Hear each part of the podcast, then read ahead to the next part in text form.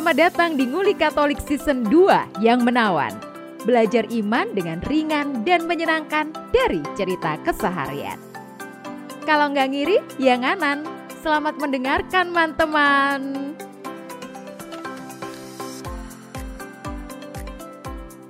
Ya, dari keempat po- podcaster ini hanya saya yang tidak pernah sakit. Loh, tidak pernah. Kamu bukan manusia, jangan-jangan. Kamu adalah semacam makhluk hidup yang Yang eh, bebal.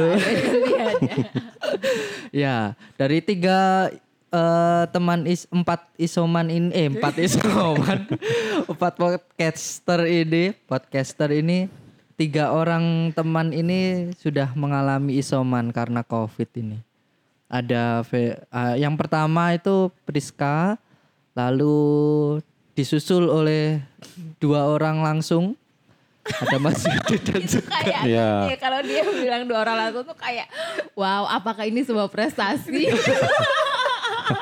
Kayak perolehan medali ya. akhirnya lu dapet juga gitu Ya, tinggal ditunggu saya ya, tapi enggak ya. Ketok-ketok meja amit-amit gitu loh Ya, ini mau tanya-tanya ini, kita mau sharing ya. Sekarang eh, di podcast kita hari ini, itu kita mau sharing nih, gimana sih rasanya isoman itu gimana ini? Apa yang dilakukan pas isoman? Siapa ini yang duluan? nih? isoman adalah kepanjangan dari isolasi mandiri ya Ah, ah. mengisolasi dirinya sendiri, melakban dirinya sendiri. Aduh, eh, kita ini menceritakan kok bisa ya kita ini ketawa-ketawa padahal yang kita ceritakan itu adalah pengalaman yang kurang enak. Bagaimana bisa gitu? Kadang kan orang menceritakan eh, hal yang kurang enak itu dengan sedih gitu. Tapi. Apakah Anda tidak bersedih ketika isolasi mandiri? Priska dulu aja yang cerita. Priska Oh, sebagai yang pertama ya. sebagai yang pertama. Pertama yang isoman. Priska Pertama. kayaknya dulu Delta itu ya. Iya, ikut rombongan Delta. Delta tapi sudah vaksin. Terus kena. iya, vaksin dua kali. Sudah udah. vaksin dua kali terus Delta terus kena. Mm-mm. 2021 Priska ya. itu di gelombang yang kedua. Iya, iya, 2021. Pertengahan 2021. Iya, iya, betul, betul. Iya sih, ikut gelombang yang kedua. Sekeluarga sih waktu itu yang kena. Terus awal mulanya isolasi itu sebetulnya eh, yang pertama kali didiagnosa ya adikku. Terus aku nemenin isolasi karena ya Nemenin adik. isolasi karena memang Beneran tah? iya Waktu nemenin kamu belum positif. Ya belum, belum gitu sih. Karena kan kalau kemarin ya perasaannya sih secara umum waktu awal-awal ya ampun tahu kalau itu beneran kena corona itu ya kaget, takut, sedih. Karena adekku ini posisinya belum divaksin. Wah, horor ya. Iya belum divaksin lah. Terus zaman waktu Delta itu kan orang-orang yang masuk ke rumah sakit tuh hanya mereka yang respi apa Membutuhkan. oksigennya agak rendah gitu Ah, loh. ah, ah. Gitu sih. Lah adekku oksigennya 98, 99 jadi nggak pernah turun yang sampai 95, 94 dan sebagainya. Jadi kalau dimasuki rumah sakit kan memang bukan prioritas. Cuma gejalanya itu udah semuanya ada kecuali yang itu tadi ya puji Tuhan mungkin justru itu sih yang mungkin Kecuali yang itu Oksigen, apa? Oh, oksigen. saturasi oksigennya iya. itu masih tinggi. betul. Kan Oh, yang tapi sesek juga adikmu. Iya sesek bukan sesek yang sampai kayak ah enggak lebih ke kayak apa, apa ya lebih ke kayak Berat aja nafasnya. berat eh, terus batuk kayak gitu terus ya Demam. Demam pokoknya semua yang Lebih ke beban hidup sih sebenarnya. Bukan penyakit. Iya, iya, iya. Beda, beda. Karena ada sesuatu penyakit. Jadi sebenarnya adikmu tuh bengeknya bukan karena covid. Oh, gitu ya. Pikiran.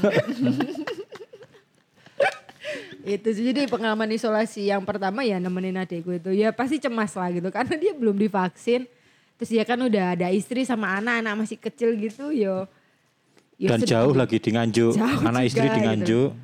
Dia di sini. Dia di sini. Betul. Terus dia akhirnya dia harus isolasi karena di rumah kan ada bapak sama ibu ya sama-sama sepuh. Iki wes mulai agak flu-flu gitu. Jadi aku tuh bingung waktu itu bingung dan sedih karena aku harus posisi di mana gitu. Hmm, Ngurusi itu. ngurusi tiga orang lah istilahnya gitu. Hmm. Yang yang sehat paling sehat sendiri waktu itu masih aku sih. Terus karena adekku yang paling parah nemenin isolasi itu sih terus ya berlanjut segala macem. Akhirnya aku sendiri kena isolasi, tapi memang kalau aku sendiri sih ya perasaan secara umum memang sedih ya. ya karena memang di momen ini kan kehilangan apa papi gitu itu sih yang mungkin bikin sedih di situ. Jadi awalnya sepi terus ditambah sedih. Tapi ada bahagianya Oh toh. iya sih. Iya ada. toh. Maksudnya temenin Di balik sedih. kesedihan itu ada kebahagiaan datangnya superhero. Udah datang sosok pahlawan yang Oh my god. Menemani, Pahlawan jadi- yang pagi-pagi udah datang, bukan pahlawan kesiangan ya. bukan. Jadi Waduh. di balik semua kesedihan tuh selalu ada. Demikianlah.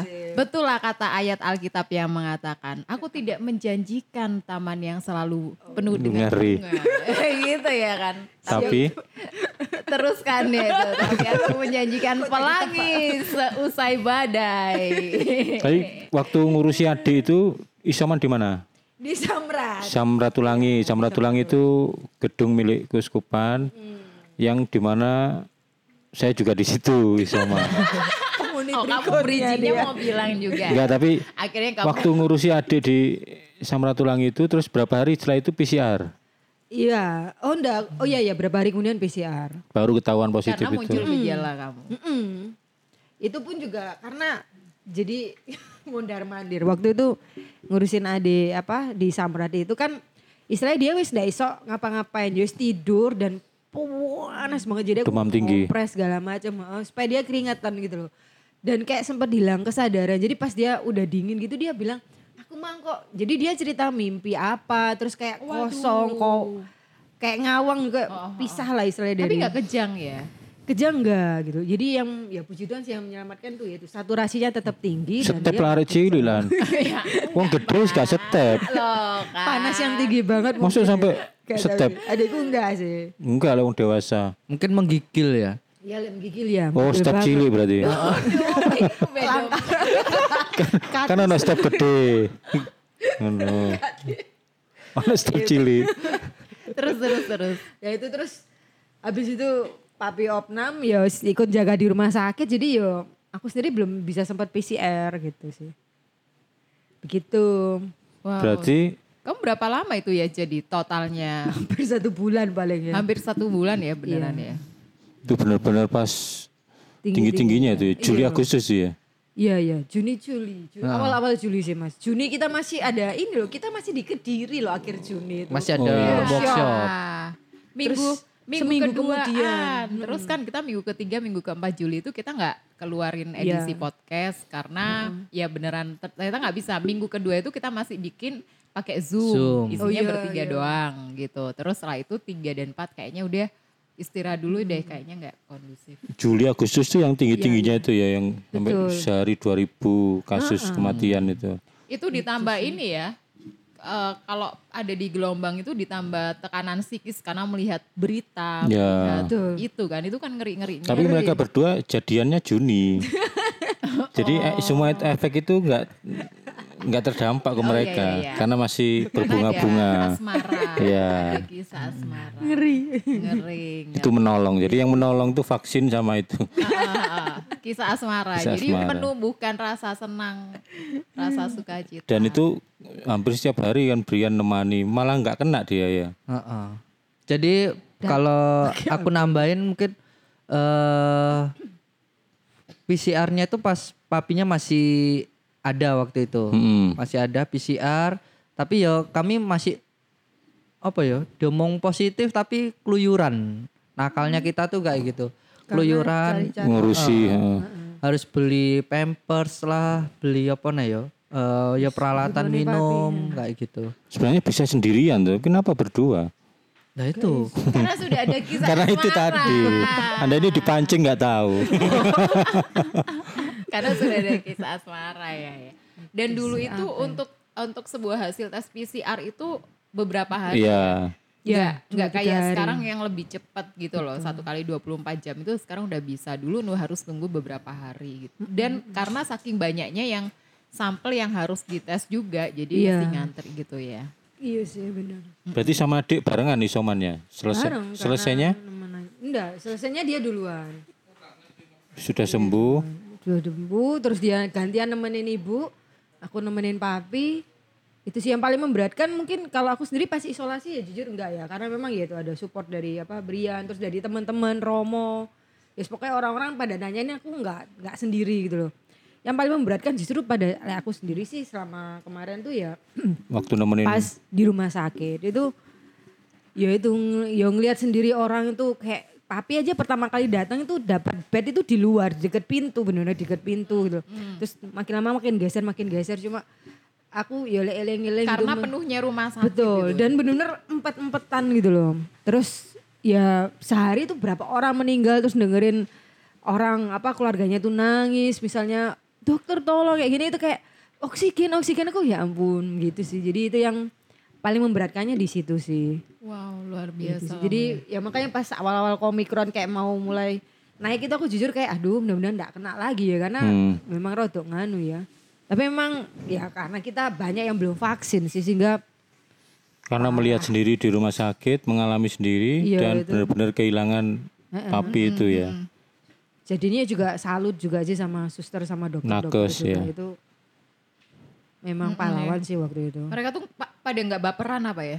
Enggak ya, kayaknya udah mati rasa ya. Iya wis tegel mungkin ya. Tugasnya Iya. tuh nolongin gimana orang ini hidup gitu ya.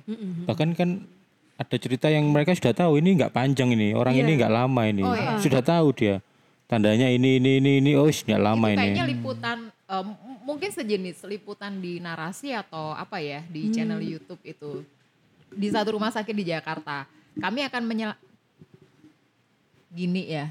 Kami akan menyelamatkan ini menurut nakes di sana. Kami akan menyelamatkan yang harapan hidupnya lebih tinggi. Iya. Kalau Ya. Udah ngelihat lansia, lalu eh, Comorbid. bengek, comorbid, terus saturasi oksigennya sudah Drop rendah banget itu. ya sudah gitu antara tega dan nggak tega Iya. tapi karena keterbatasan fasilitas mungkin ya diselamatkan yang punya potensi hidup lebih ini lagi Itu sih. pas awal-awal omikron kamu khawatir ya Iya, Mas. tanya Yudit Yudit khawatir Eh, nggak? Apa aja yang dirasakan waktu itu? Ah, overall ya ya campur sih ya sedih apa khawatir macam-macam sih Berapa macem itu?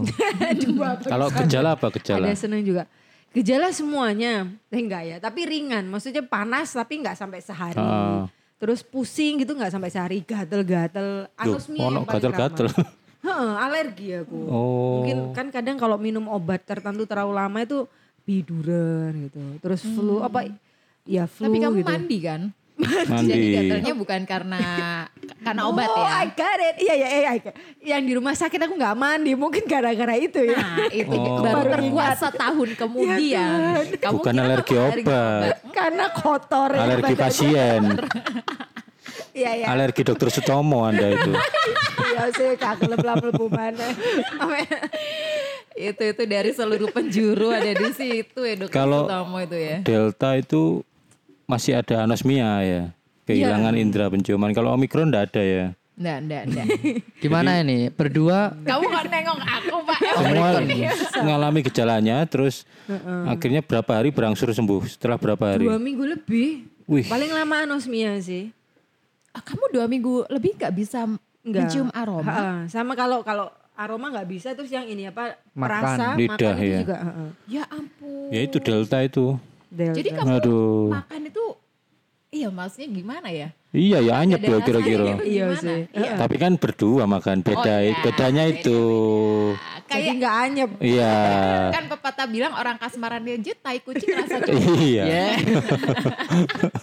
Malah coklat yang kayak tai kucing.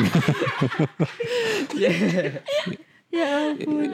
Iya beneran ada temen yang juga cerita itu anyep terus tenggorokan panas ya. Mm.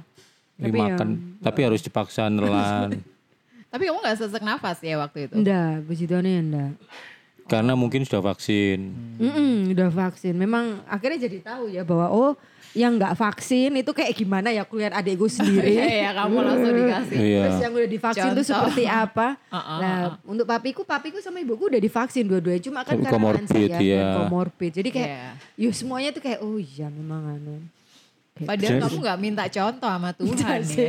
Enggak maksudnya semua yang kita baca itu bener kan di artikel itu. Iya. Enggak ada yang hoax gitu loh. Iya, iya. Ada orang aja yang goblok yang Sing sing percaya. percaya malah membelokkan narasi sih. Kayak kamu kayak melampiaskan Iya, wis jelas kita ini baca artikel yang terpercaya no. Misalnya teko Kompas misalnya. Ya wis to iku terpercaya. Ya wis percaya iku tak otono. Gak usah dek di narasi macem-macem. katanya itu konspirasi Konspirasi ngene-ngene. Rumah sakit kaya raya loh ya. Oh, gitu nggak tahu itu ribuan orang mati gimana ya Iya. Wah, puji Tuhan lah ya sekarang Dua udah minggu ya. sehat dan udah booster juga ya Priska ya Ya, syukurlah yang buan yang masih hari ini belum vaksin, vaksin gitu ya walaupun mungkin kebacut rek durung vaksin sampai mungkin katanya. Kebacut metu teko Surabaya ya. bisa jadi eh, karena ada mungkin segelintir orang itu badannya nggak bisa divaksin Oh, karena kan gitu. itu alasan medis ya bukan oh ya ya bukan bukan, alasan. Itu yang tahu siapa dia mau. atau dokter? dokter Oh iya, Ah. jangan disimpulkan sendiri loh. enggak Maksudnya aku nggak bisa divaksin gitu. Enggak, enggak. Itu sudah melalui pemeriksaan medis gitu. Tapi kalau Anda eh, menghindar dari segala ini, uh, tak sam- buang nang selat Madura. Anda mau sembunyi di bawah kasur aja tetap aja vaksin lo gitu. Vaksin. Yang belum booster segera booster. Apalagi kan ini kan habis ini lebaran toh maksudnya biasanya kita juga pada Supaya mudik bisa mudik ya bun. Iya. Untuk keselamatan keluarga juga Aha, gitu aha. sih. Dan kalau udah booster itu ya kita kita tidak meringankan ya. Ya. Memang eh, itu efeknya lebih ringan. Mm-mm. Betul Pak Yudit? Kesaksian booster. booster yang diam-diam mau enggak ya? Iya. Anda kabarnya booster diam-diam makanya kena loh. Kena Iya. loh. Aduh.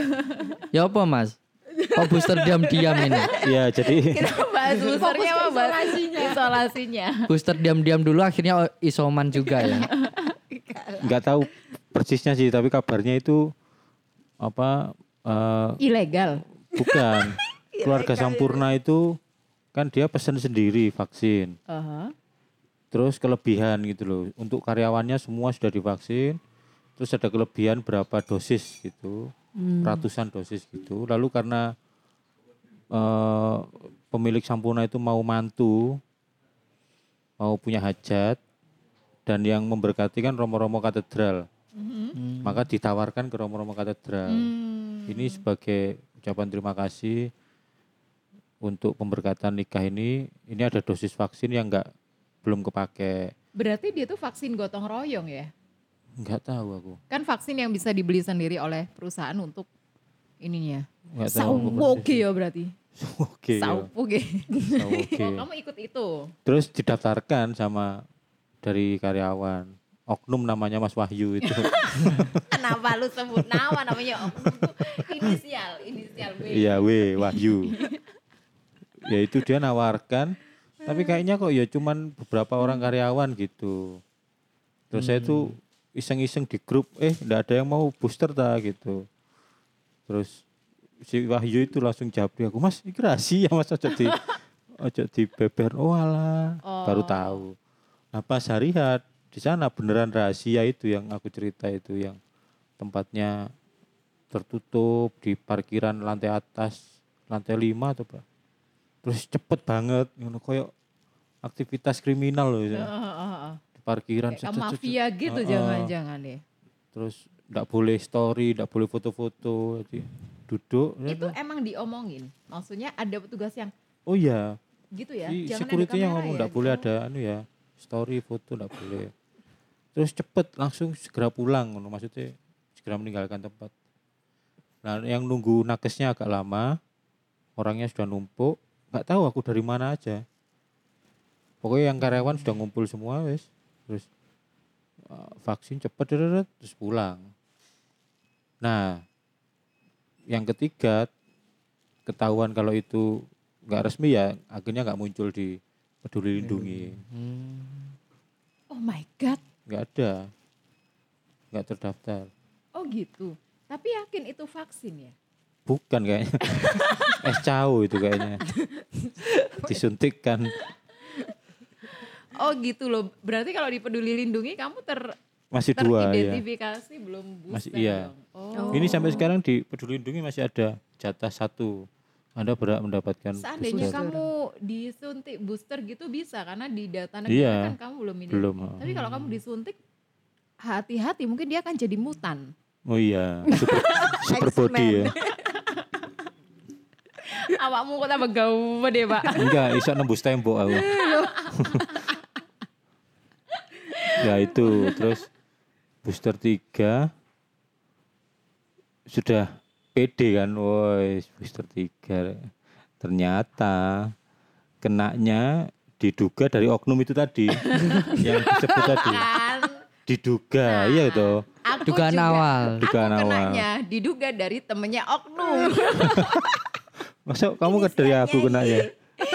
Ingat nggak kita Oh tuh iya iya iya. Iya. Di sini. Di sini hari Rabu tuh Saat udah kita take voice tuh hari Rabu nih. Awal no- awal Februari.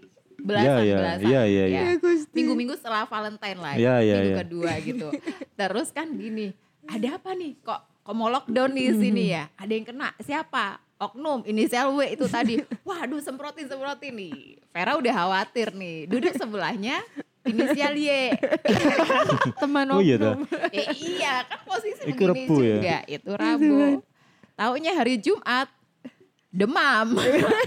Vera Dan demam. Di sini swab ada yang positif. Heeh, udah di grup itu gini.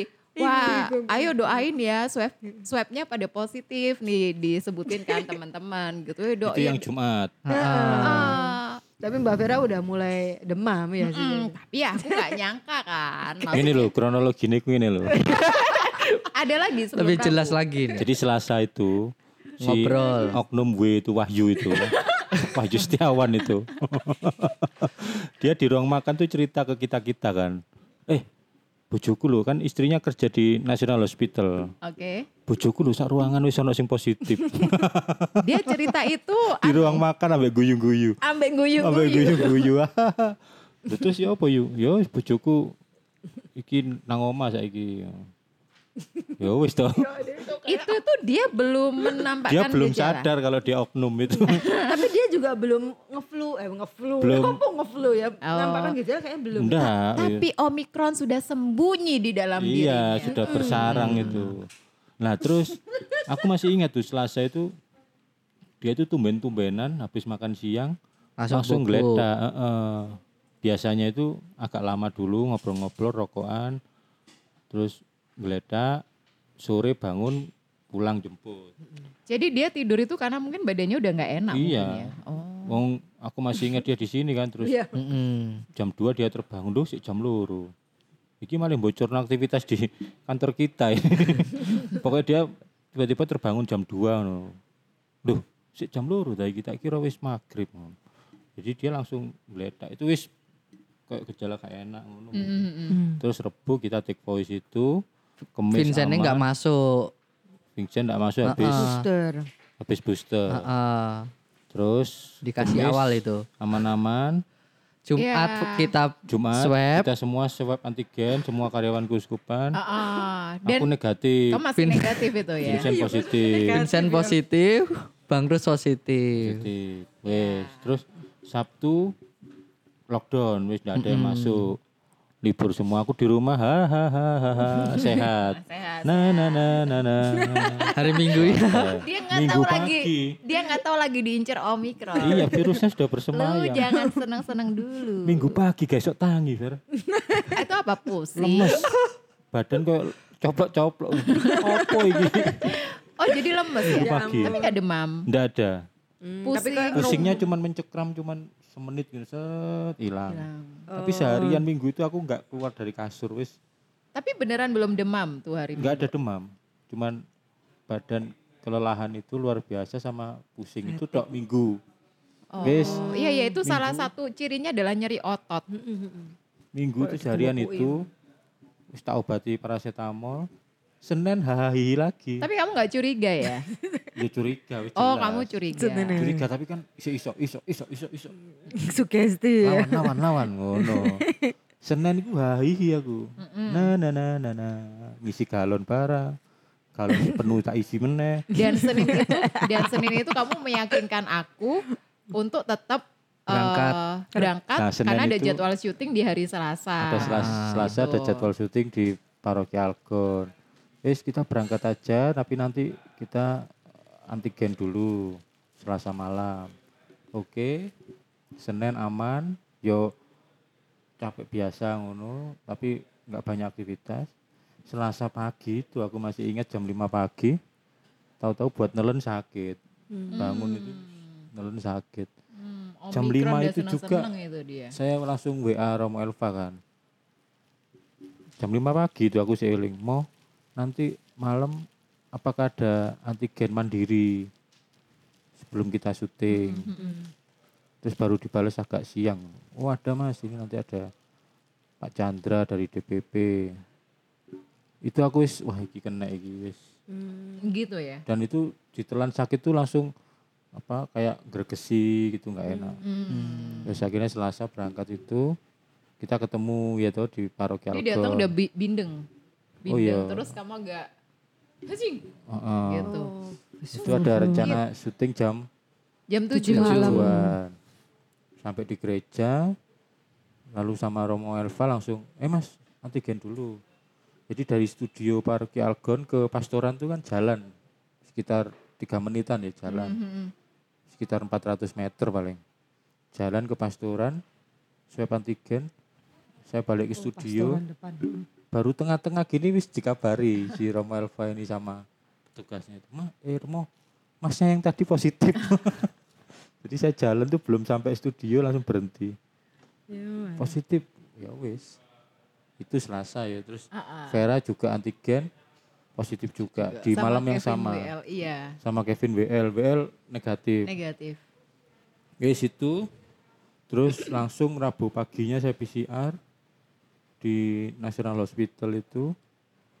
Terus Rabu siang langsung ke Samratulangi wis. Itu belum belum keluar hasilnya dari Nasos itu belum keluar hasilnya tapi wis yakin nih wis kena iki terus Rabu siang langsung ke Samratulangi sampai 10 hari. Setelah itu ya wis sembuh itu. Tapi perasaannya ya apa Mas kan Mas Yudit enek istri, Ah, iya anak, itu. mertua. Aduh, wis. Pokoknya anu apa namanya? Entek lah hatiku. Duh, punya komorbid kan? Komorbid, penyakit Kamu jantung. khawatir banget gitu ya? Iya. Komorbid terus anak istri. Oh ya, barengan sama hari itu juga hari Rebo itu istriku juga positif. Karena selasanya itu saya sama istri Itu. Itu. itu. iya beneran. Kok ya pas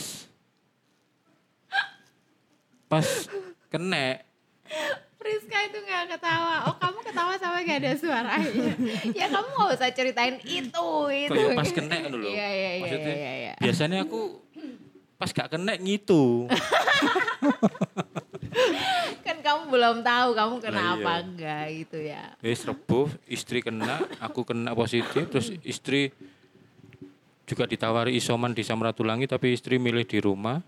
Terus Ini anak-anak. aku yang di Samratulangi, Hmm. terus di rumah itu ya wis di kamar masing-masing anak-anak di kamar terus ibu di kamar juga. Itu wis entek hatiku wis mbuh iki piye iki wis ndak tahu wis.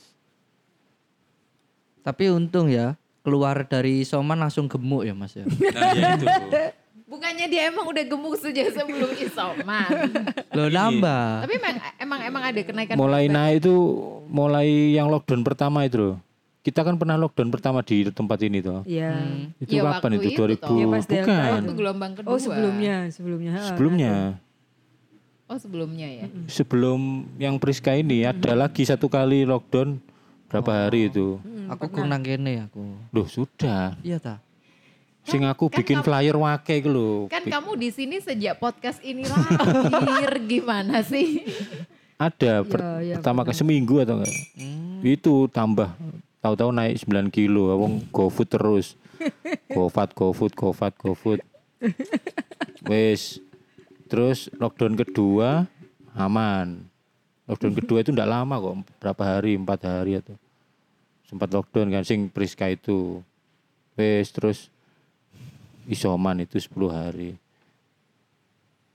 Iya lockdown pertama itu mungkin karena waktu itu belum ada banyak kan kita belum vaksin terus ada beberapa rombongan dari katedral kena atau Oh iya, itu yang gelombang sih. pertama yang romo-romo kena itu loh. Oh aku belum ada itu. Masa? Baru masuk aku. Baru mau masuk ke sini. Romo Surya kena itu loh, yang Romo Surya. Loh. Oh, belum masuk ya? Ya, udah. Kan Udah, aku hari pertama maksudnya awal-awal. Ah. Aku datang Maret ke sini kamu udah ada Iya, tapi dia belum gabung di podcast tuh. Tapi Oh, dia iya, sudah iya, kerja iya, di iya. sini. Ha, ha, ha, ha. Itu sih. Dulu masih cupu, Brian. Iya. Sekarang tetap sih. Ya itu yang Ya ya ya. untungnya karena sudah vaksin tiga kali, Mm-mm. efeknya ya apa gejalanya nggak terlalu berat, Iya. malah koyok gemes kan. Ini badan terasa sehat, tapi nggak bisa ngapa-ngapain gitu. Mhm. Itu kan yang dialami Vera juga gitu pasti. Aduh itu, itu itu kayak antara bercandaan sama gimana ya? Karena hari ka- mungkin kalau aku nggak ke Algons maka aku nggak curiga kalau itu emang Omikron karena gejalanya itu eh Jumat siang sampai sore itu mulai demam, demam dan pusing. Lalu Hmm. di rumah tuh aku se- selalu sedia Demakolin ya, Hmm. itu obat flu segala bangsa ya. Aku minumin itu, aku tidur dua jam dan badanku tuh sudah nyaman. Hmm. Ditambah hari itu aku itu punya deadline untuk eh, submit satu inilah ya. Aku Zoom meeting. mendaftar bukan, aku mendaftar untuk ikut eh, Pelatihan gitu kan? event gitu, ikut pelatihan dan itu adalah hari terakhir 2 3 5 9 tuh aku harus selesaiin semua assign-nya gitu. Dan aku tuh belum selesai. Jadi kayak demamku ini kayaknya aku stres deh karena ini hari Oh. terakhir gitu. Antara setelah aku nyelesain itu Demam dan aku deadline. minum Heeh, dan aku minum obat tuh badanku enakan dan aku bisa tidur Jumat malam. Wah, iya deh. Ini kayaknya emang karena stres ya ini gitu. Sabtu pagi nih badanku bangun dengan nyaman lalu aku masih jalan pagi gitu dan hari itu kerja eh, karena WFH ya. Jadi kerja begitu dan di hari Jumat malam itu aku sempat nanya sama teman kerja, ini minggu depan WFH apa WFO ya gitu. Kenapa? Aku ini lagi pengen WFH karena su- seminggu itu si Dorjo suka hujan di pagi hari. Jadi aku rada mager gitu. Hmm. Tunggu aja lah paling pengumumannya besok. Karena Sabtu kan hari terakhir. Waktu itu kami emang lockdown seminggu. Karena Oh. ada unit lain yang kena. Oh. Di unitku nggak ada, tapi dirumahkan semua gitu.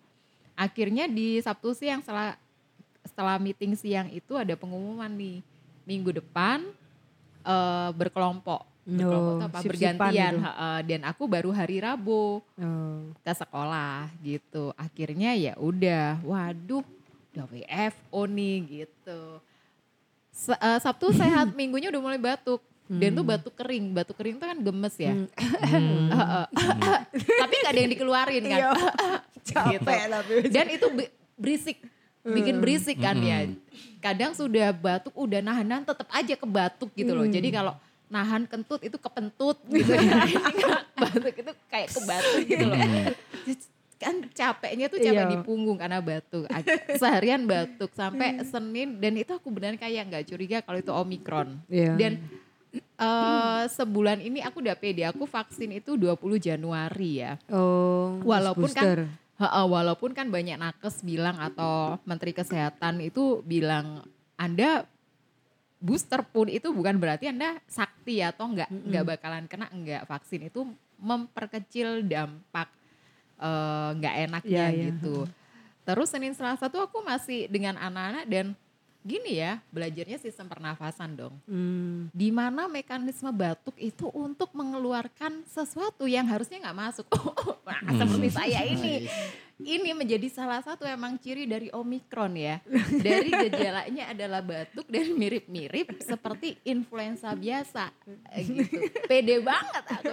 Kalau saya nih, oh bukan dong, masa begini bat, eh, ma- masa begini omikron, oh batuk lagi. Langsung pada ini live report. live Dari report. pasien pasien Sebenarnya itu lagi testimoni gitu ya tapi aku masih kayak denial gitu loh ya dan waktu itu enggak anu jadi kayak oh batuk dan banyak orang batuk gitu ya maksudnya apalagi kalau aku tinggal di kampung tuh lancane sume watuk saiki Iya. gitu Bener, bener. Heeh, wes saya saya saya ojo dolen saya soalnya anak ibu iku watuk gitu kan. Mm. Jadi melihat itu akhirnya kayak aku ini oh yo yo Bukan Omikron. bukan, aku ini musiman. Ah, musiman. kan panas, banyak minum es, batuk, itu kan ada. Hmm, apalagi kan eh, hujan, panas kayak gitu. Nah, waktu itu sempat galau juga karena mau ada syuting itu. Waduh, aku ini kalau nge-host batuk nih nanti takutnya pas ngomong batuk, pas ngomong batuk gitu. Terus karena udah janji ya udah berangkat. Selasa siang badannya udah enakan gitu. Selasa malam ketemu Yudit itu. Mm-mm. Yudit dulu yang di swab. Mm-mm. Karena kan, wih kok gebres-gebres nih. Dia kelihatan banget gitu. Dia, eh begitu tahu positif, nah kita gimana El? gitu. Kita nih lihat-lihatan, aku nih lihat-lihatan sama Kevin WL gitu. Terus sama Elva bilang, eh berangkat? Oke di swab. Terus akhirnya kan kalau swab rapid test swab itu kan swab Langsung. antigen ah. itu kan indikatornya muncul dua, Dua. garis gitu. WL berangkat pertama dulu tuh langsung kelihatan segaris doang. Baru aku tuh, lo lo lo, lo mbak, mbak, kok muncul mbak, mbak, gitu petugas ya bilang. Terus ditanya, mbaknya ini habis sakit? Iya gitu. Wah belum bersih mbak. Waduh, aku adalah orang yang kotor. Pada nggak percaya sih, karena kemudian badannya udah nyaman ya, Iya, badannya iya. udah nyaman. Setelah itu besok paginya sama aku juga tes PCR dan ternyata eh eh, apa namanya positif dengan CT yang masih rendah gitu. Wih, Oh, aku ini bisa bisa, nularin, nularin. orang nih Heeh. gitu dengan daya tular yang tinggi. Akhirnya ya pulang tapi tetap memutuskan di rumah di kamar aja tapi bermasker dan itu nggak enak ya. Maksudnya berasa di ruang di ruang privatku di Mm-mm. kamarku pun itu aku masih harus terbatas. dibatasi gitu. Jadi eh, dua hari pertama itu kayak aku ini mencoba menerima gitu, menerima kalau aku aku tidak merasa hina kena covid enggak. enggak, tapi kayak gini ya. Eh kok akhirnya aku ya gitu loh. Ke, ketika dua tahun pandemi itu aku nggak bukan wih, wih orang itu orang tuh udah prokes ketat kena juga. Wah, satu kali nih kemungkinan aku ya tapi aku nggak minta lah Tuhan tapi kan aku ini ya manusia biasa begitu udah sudah nggak ke mall sudah menjaga ini itu nggak nggak kumpul-kumpul eh ternyata juga kena kena. jadi rasanya itu untuk menerima bahwa aku menjadi bagian dari sekian juta orang yang terinfeksi itu eh, cukup sulit bagiku Hmm. gitu. Eh kok kena ya? Tapi kan aku udah nggak apa-apa gitu. Tapi terus bolak-balik lihat hasil PCR itu ya gitu. Hah? Tapi aku ini masih bisa nularin orang loh karena CT-ku ini masih rendah. Itu pun ketika ambil apa namanya ambil hasil tes PCR itu Waduh. Terus saya tanya ke petugas labnya, saya harus apa ya mbak?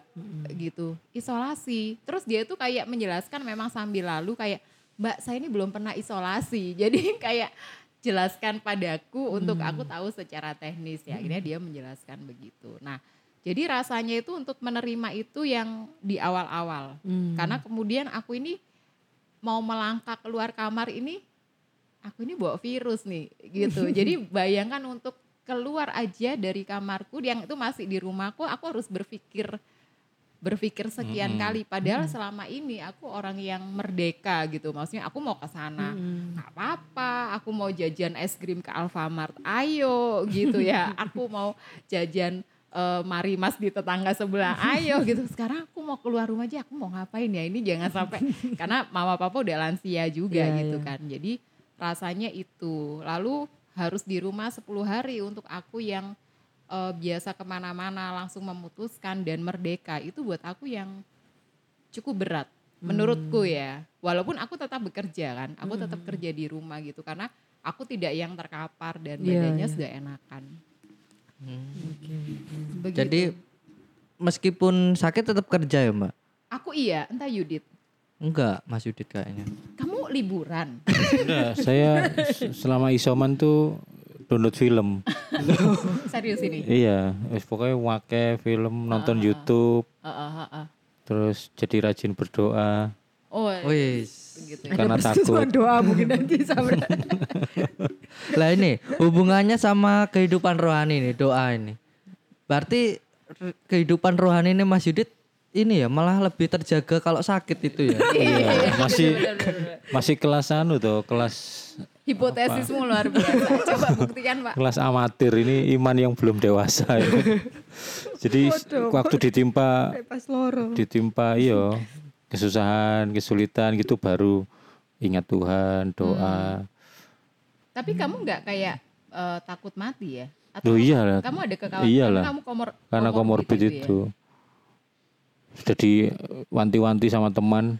Hmm. Boy kalau sesek langsung WA aku gitu. Si Reza, Oh iya iya iya. si Reza ngomong pokoknya terasa sesek Iya. langsung WA aku. Itu maksudnya dia, dia yang nanti yang akan ngurusi gitu.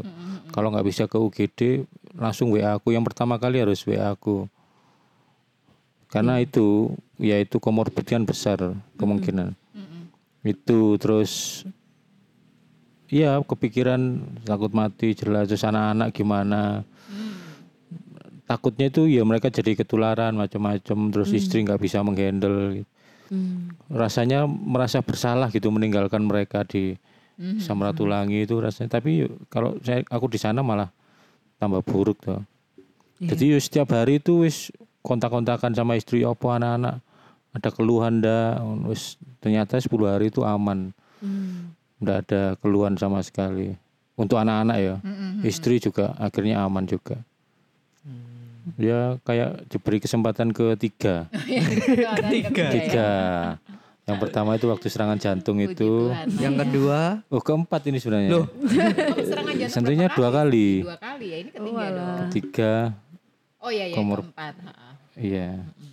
Pokoknya wis hidup gue guys Luar biasa. diberi kesempatan terus. Makanya ada lagu ya. Hidup ini adalah kesempatan. kesempatan Lumayan ya. Nadaku udah pas belum? Pas, pas, pas. Kita bikin vokal grup. bila saatnya nanti ku tak berdaya lagi Bam, bam, bam, Yudit bam. itu baru bisa nyanyi ini setelah kerja di keuskupan. vokalis. Tapi setidaknya setelah keluar isoman masih berdoa toh mas? Ya, kalau doa rutin masih kalau doa rutin tuh sakit tak sakit tetap cuman yang sampai mohon kesembuhan itu gitu loh yang Iya, iya. punya intensi khusus itu Ah, yang Wes kak. wis enggak lu kan Ya ampun kita kalau ngetawain temen jadi kita kayak lucu mohon gitu. kesembuhan apa lagi Kesembuhan psikis. oh psikis kalau mohon keluar dari kemiskinan masih Tuhan mohon keluar dari kemiskinan Oke. Kalau Mbak Vera apa Priska ya apa? Kalau aku tuh kayak eh, aku tuh pernah cerita ke Priska, aku tuh sekarang tuh kayak hati-hati kalau berdoa ya. Ya aku nggak tahu sih ini ini ini bagaimana mengimaninya. Tadi kan aku nanya nih ke temen, aku tuh minggu depan beneran pengen WFH karena hujan di pagi hari. Dan ternyata beneran kan Tuhan kasih WFH, tapi dengan COVID. Gitu ya. Jadi hari pertama, Tuhan gak gini konsepnya Tuhan. Aduh, kenapa mainnya kayak gini gitu loh. Bahwa kemudian apa yang aku eh, inginkan Tuhan, aku minggu depan tuh pengen WFH gitu kan. Aku males nih pergi jauh Sidoarjo Surabaya gitu. Terus ya ya kan dikasih itu terjadi kan terjadi tapi sesuai dengan dan ini sudah beberapa kali. Maksudnya aku pernah cerita ke Priska gitu. Minta apa dikasih apa gitu. Hmm, tapi ada bonusnya. jadi emang terkabul kan maksudnya terkabul kerja dari rumah tapi pakai batu batu pakai tipis-tipis pakai tes PCR ratusan ribu harus minum obat harus minum vitamin gitu loh. Mungkin antara doanya kurang lengkap ya cuman kayak aku bilang di Muni eh, aku semakin semakin eh, meminta pada Tuhan aku bisa menerima menerima hari-hariku gitu. Kan kayak aduh aku ini kok covid ya?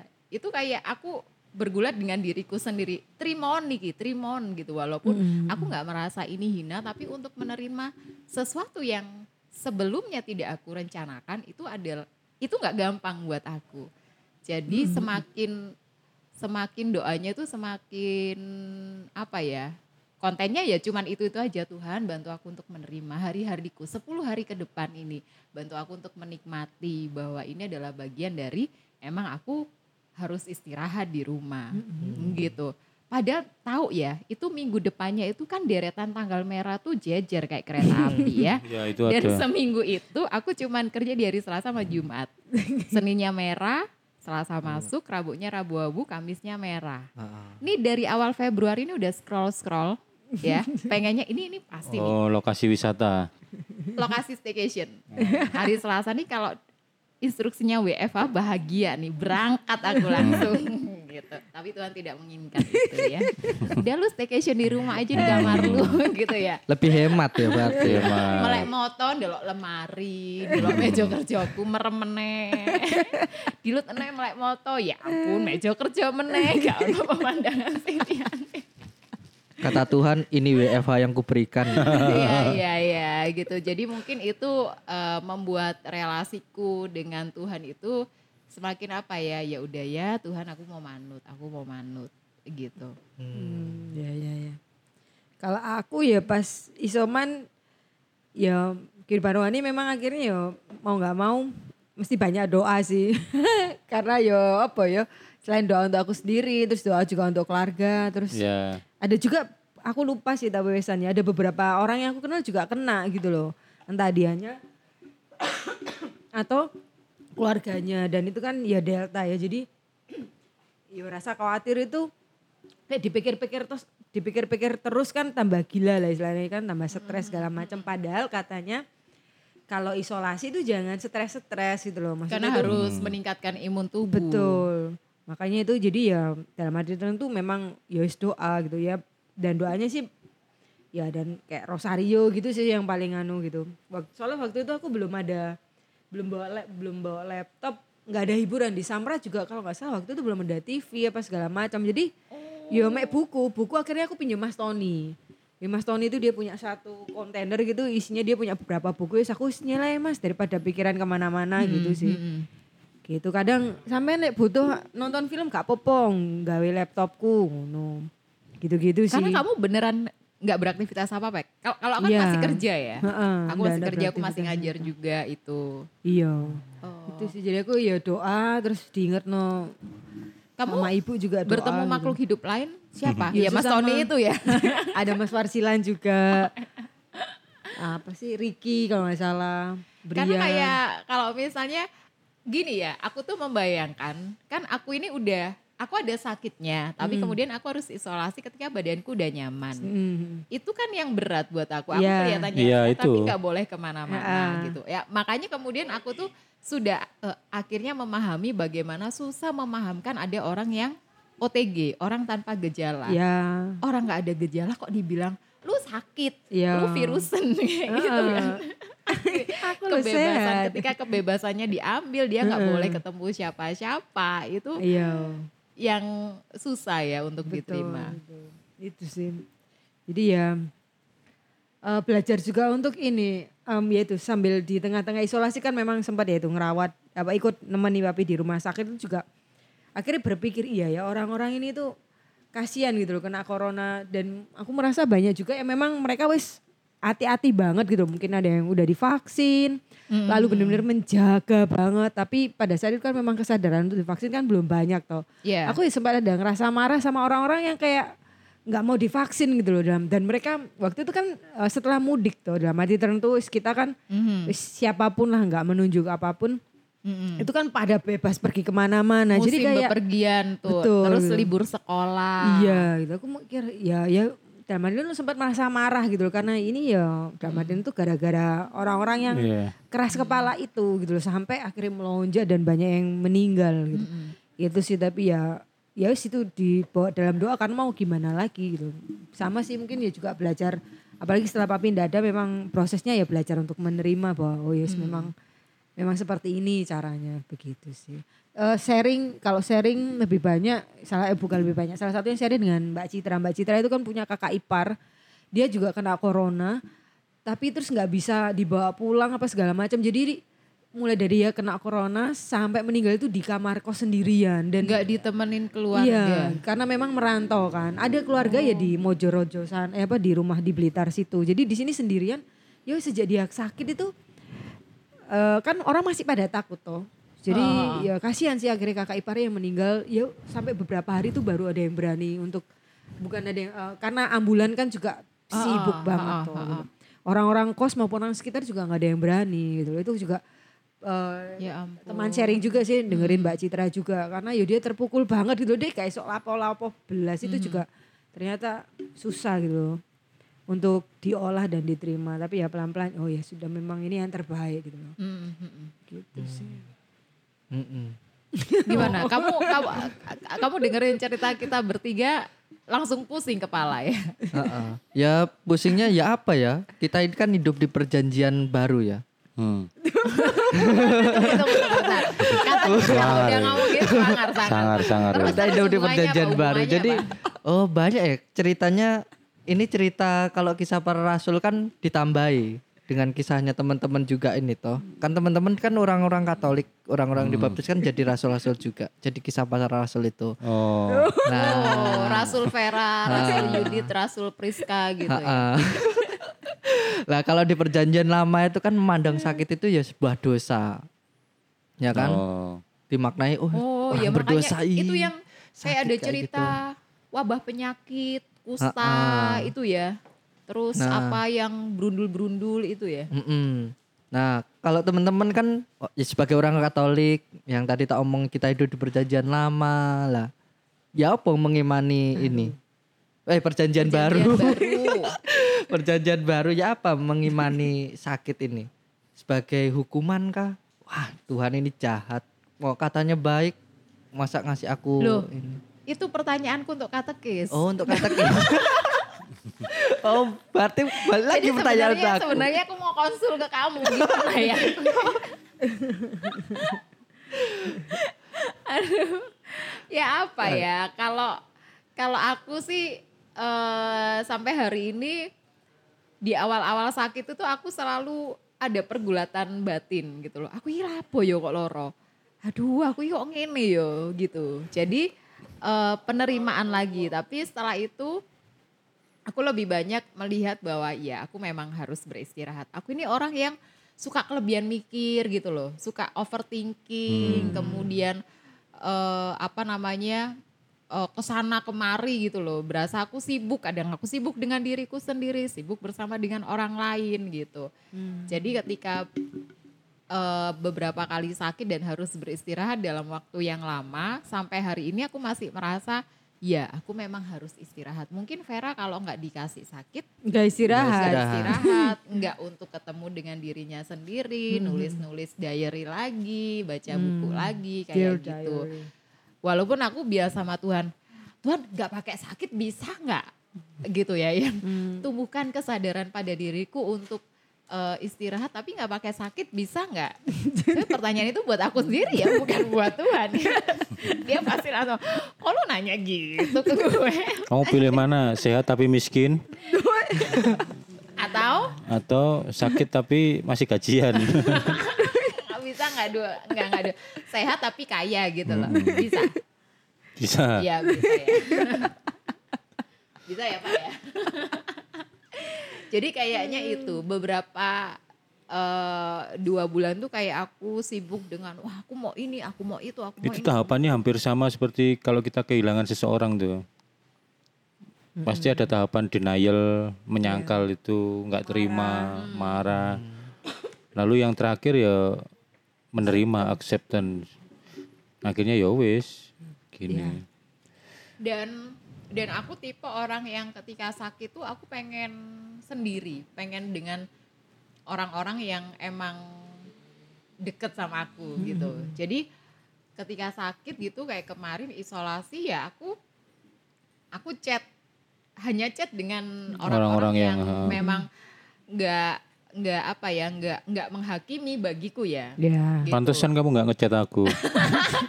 ngechat pak kan aku ngechat kamu.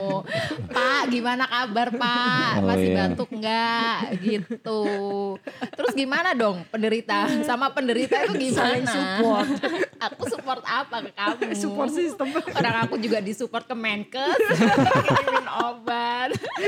Ya ampun.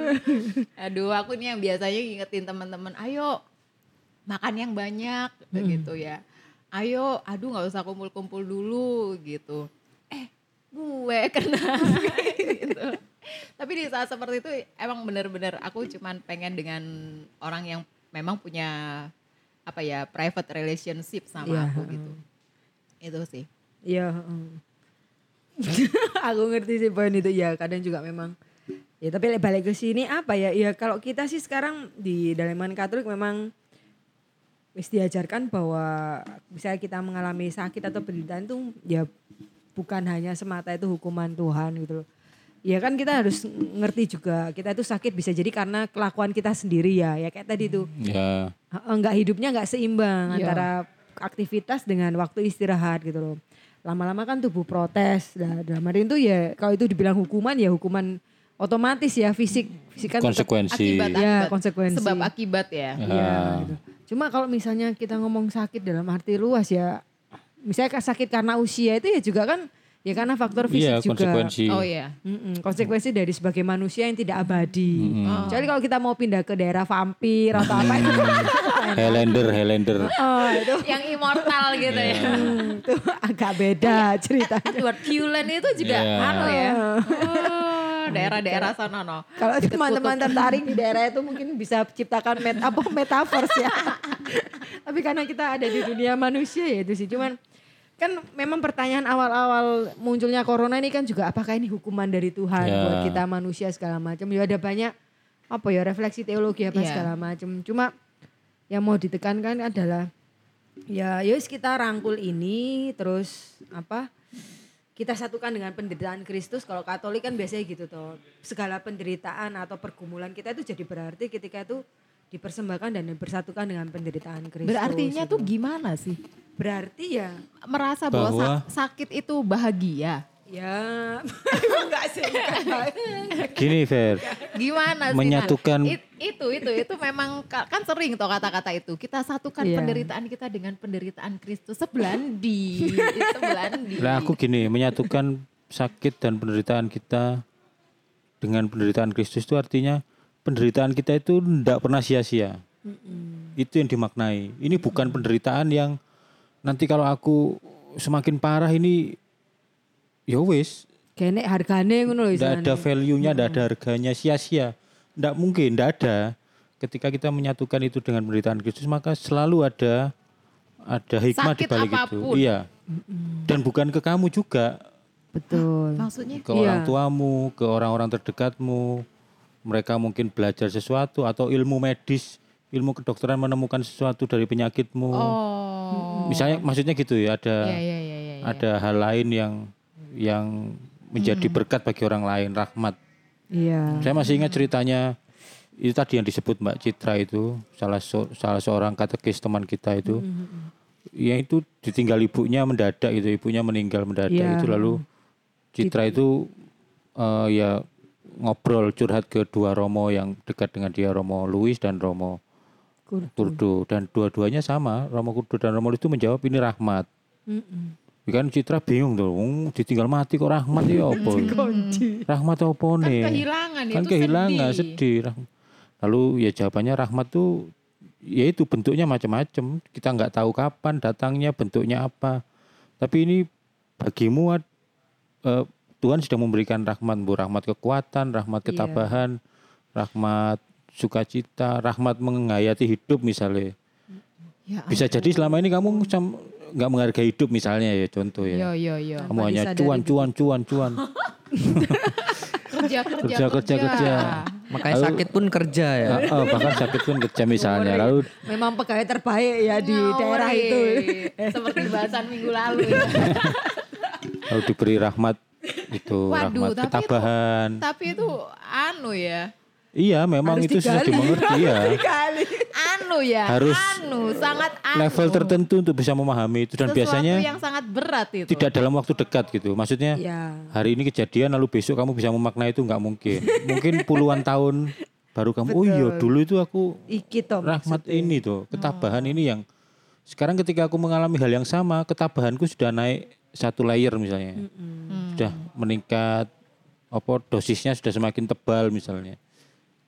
Nah, itu yang disebut rahmat. Jadi Ya ampun. ketika menyatukan dengan penderitaan Kristus itu Aku harus mencari begitu ya. iya, tidak sia-sia gitu. Kita meyakini bahwa oh ini tidak sia-sia gitu. gitu. Aku waktu serangan jantung itu sudah mikir itu, tapi belum tahu konsep ininya apa, Teologi. teologinya bahwa misalnya aku karena serangan jantung ini lalu ada ilmu medis yang berkembang dari penyakitku ini, ya berarti kan aku bermanfaat tuh.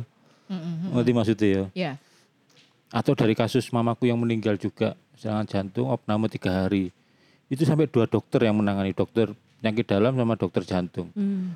Kalau di antara mereka lalu ada diskusi mendiskusikan penyakit itu dan ada satu temuan yang berharga, berarti kan kematian mamaku itu bermanfaat gitu dalam arti tertentu itu. Karena itu aku yang dampingi malam itu kan di waktu mamaku itu. Dokter berdua itu telepon-teleponan dan aku curi-curi dengar gitu. Mereka ngobrol soal penyakitnya itu. Itu gini, gini. aku gak ngerti bahasa medis ya pokoknya ngobrol-ngobrol. Terus aku mikir iki dulu aku serangan jantung ya mikir ngene. Kayak misalnya aku mau Hmm.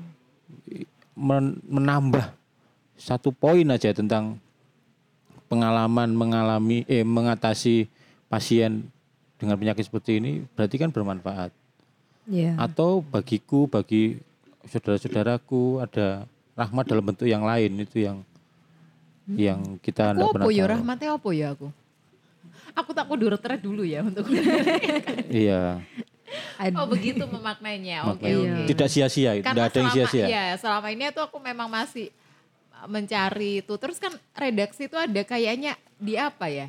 Atau waktu apa tutup peti atau waktu apa ya kita satukan dengan penderitaan Kristus apa Dulu sebelum Yesus gitu. bangkit, orang mati itu dianggap tadi disebut Brian penyakit Hukuman. itu dosa.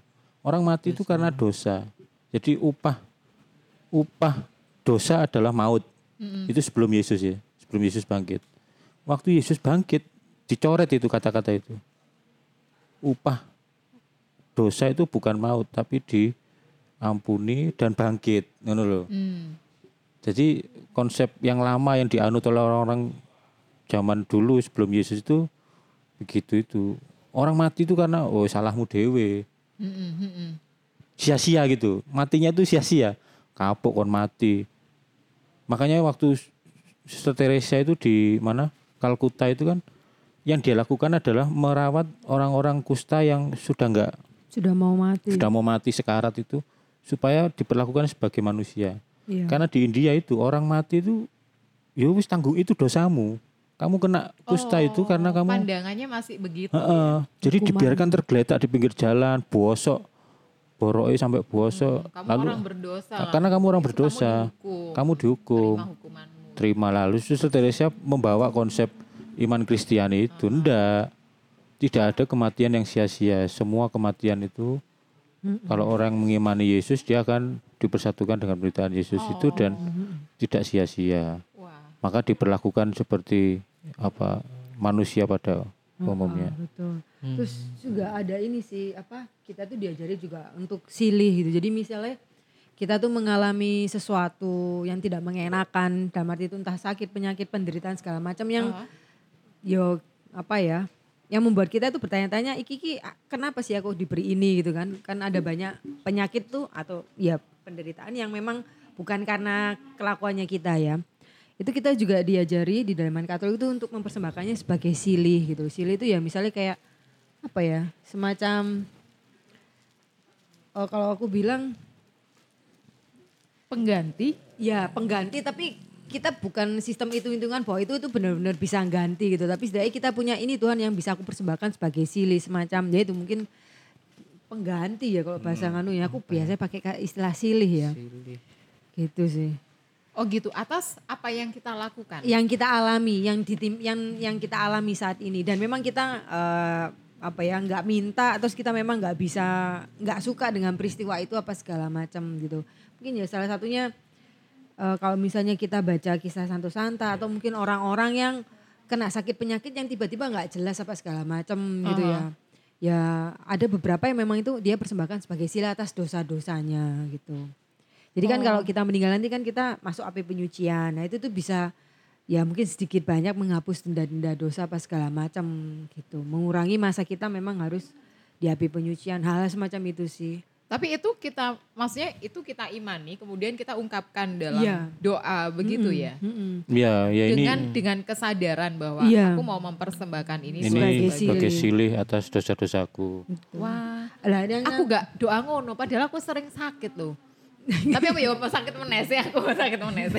Atas silih untuk orang tua bisa toh ya. Bisa. Untuk orang-orang yang kita cintai Bisa. siapa pun. Heeh. Hmm. Su- Karena itu tidak ada yang sia-sia gitu loh. Kamu misalnya wis sekarat HIV misalnya kok kamu, oh, ada orang misalnya.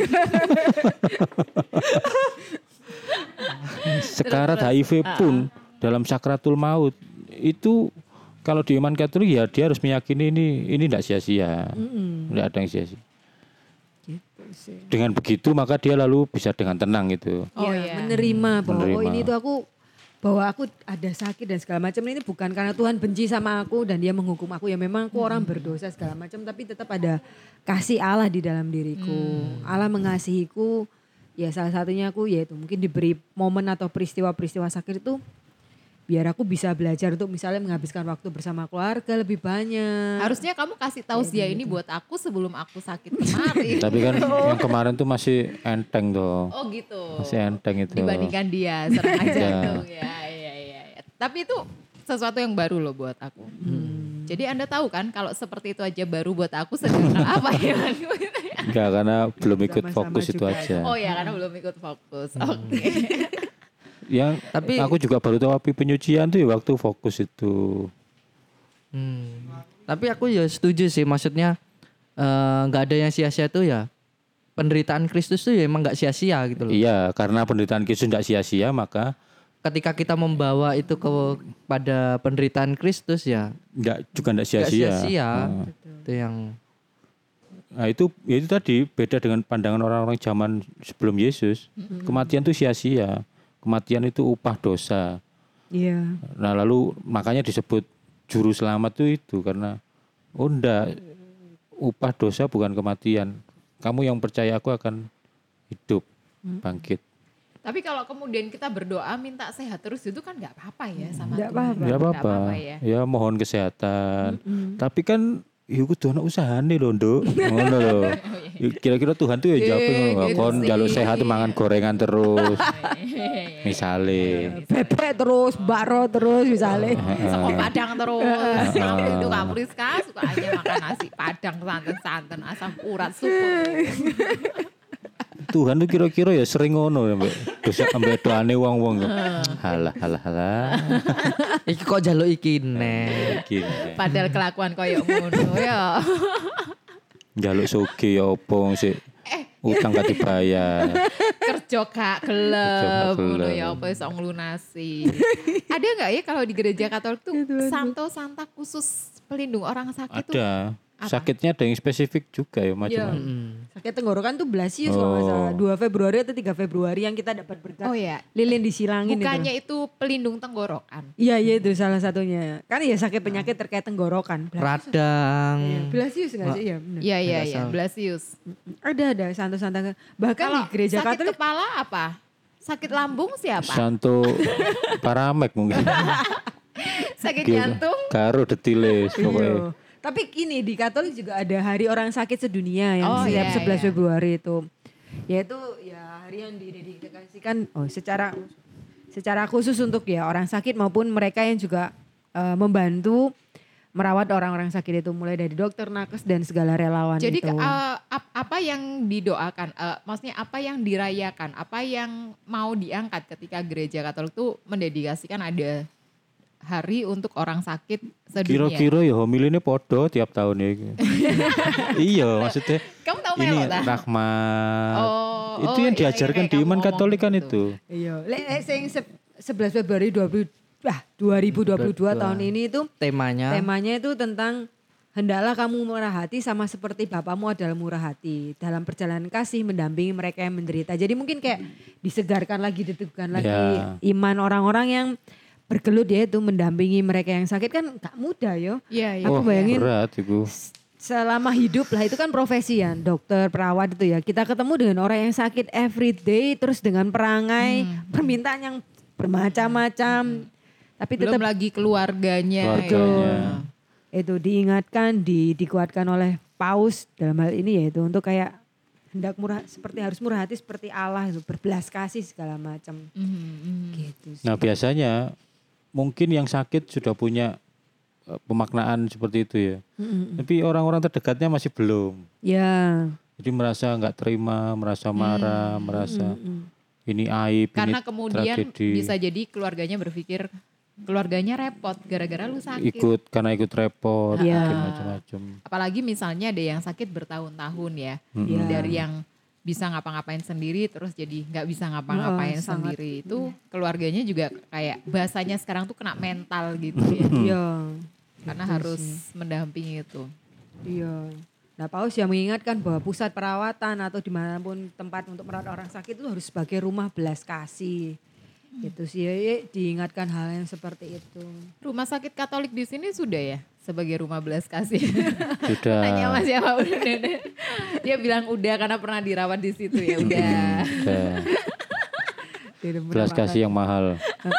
Jadi, jadi maksudnya misalnya kalau ada orang sakit ya, yuk makanya lorong ini kakek duso ya kan itu enggak boleh terucap hal yang kayak gitu kan berarti pakai pola pikir perjanjian lama tadi toh gitu loh.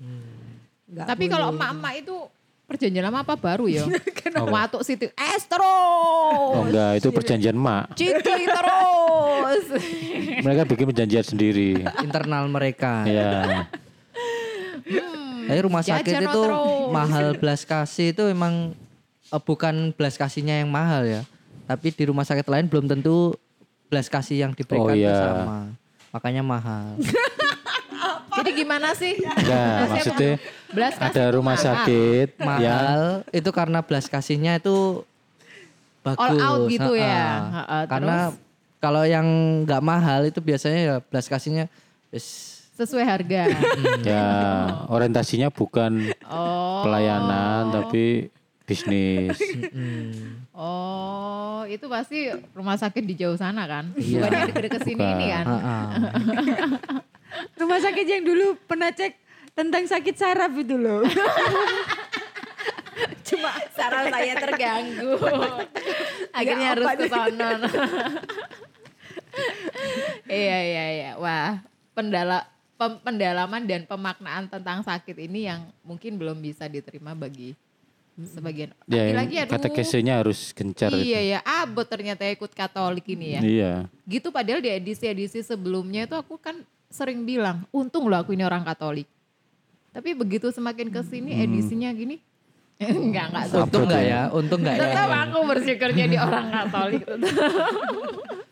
bersyukur ya bersyukur. Ditutup lagi. Iya iya iya. Wes, Terus no sampai sesuk.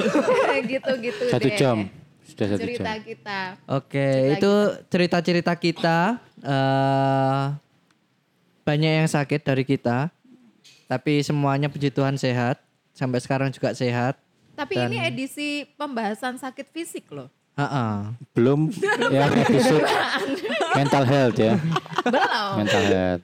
Apa yang nampak baik di luar belum tentu belum tentu baik pula di dalam. Mungkin Mental health. berikutnya. Mungkin lebih baik lagi gitu loh maksudnya. Kalau Brian sudah sembuh sudah lama mental health. iya iya. Keluar dari Magetan langsung sembuh dia. Emang gini, kamu kurang inilah. Wetonmu sama Magetan itu kurang oke. Weton. Tahayul ya. gitu. Oke Brian, thank you ya udah nge-hostin edisi kali ini. Aku yang closing akhirnya. Sobat Bambla juga sehat-sehat. Eh, mungkin ada yang belum vaksin. Beberapa waktu lalu saat bareng ba- saat musim-musimnya vaksin itu ada temen yang berbagi cerita padaku. Ternyata ada orang Katolik yang anti vaks ya. Ya ampun mohon maaf Iya, ya. ya Saya kira saya kira sebelah doang. Ternyata kita ini juga ada Iya. yang nggak tahu pemaknanya gimana. Ternyata di Katolik ada kadrun juga. Kadal gurun. Gurun Yerusalem. Iya kan julukannya kadrun. Iyalah ya. Kalau sobat Mambleh belum vaksin segera. Kalau sobat Mambleh belum pernah terkena COVID beruntunglah bersyukurlah, Bersyukurlah. karena eh, menjadi satu dari sekian orang yang sedikit gitu ya. Karena ya kita sudah sekian juta orang di dunia terinfeksi. Tapi ketika terinfeksi, mari kita terima dengan lapang dada dan nikmati dan nikmati masa-masa isolasi sampai eh, teman kita Resa itu ya jadi itu aku juga eh, ngobrol sama dia selama isolasi. Aku boleh makan ini nggak boleh. Boleh minum ini nggak boleh. Intinya makan. Terus kan kita punya fasilitas konsul dengan halodoc itu ya eh yang gratisan. Nah itu aku sempat nanya sama dokternya "Eh, saya ada pantangan makan apa ini? Nggak nggak ada bu. Silakan makan semua yang tinggi protein apa yang bisa diasup pulihkan badannya biar bisa fit lebih cepat gitu. Jadi nikmati mungkin itu adalah waktu-waktu untuk menikmati makan enak tanpa memikirkan hal yang lain gitu dan memanjakan tubuh. Uh, testimoni penyintas COVID-19 gelombang ketiga. Semoga teman-teman yang mendengarkan ini dapat hikmah, dapat ya pelajaran, dapat hal-hal baru, pengetahuan baru tentang tentang penyakitnya dan tentang cara kita memaknai sakit dan penderitaan, sakit penyakit dan penderitaan. Gitu, Ada pantun mas. Wih, enggak ada. silakan. Oh, oh ada pantun ya, silakan. Aku yang nabung uang sedikit-sedikit, jaga-jaga kalau sakit. Cakep. Akhirnya cakep.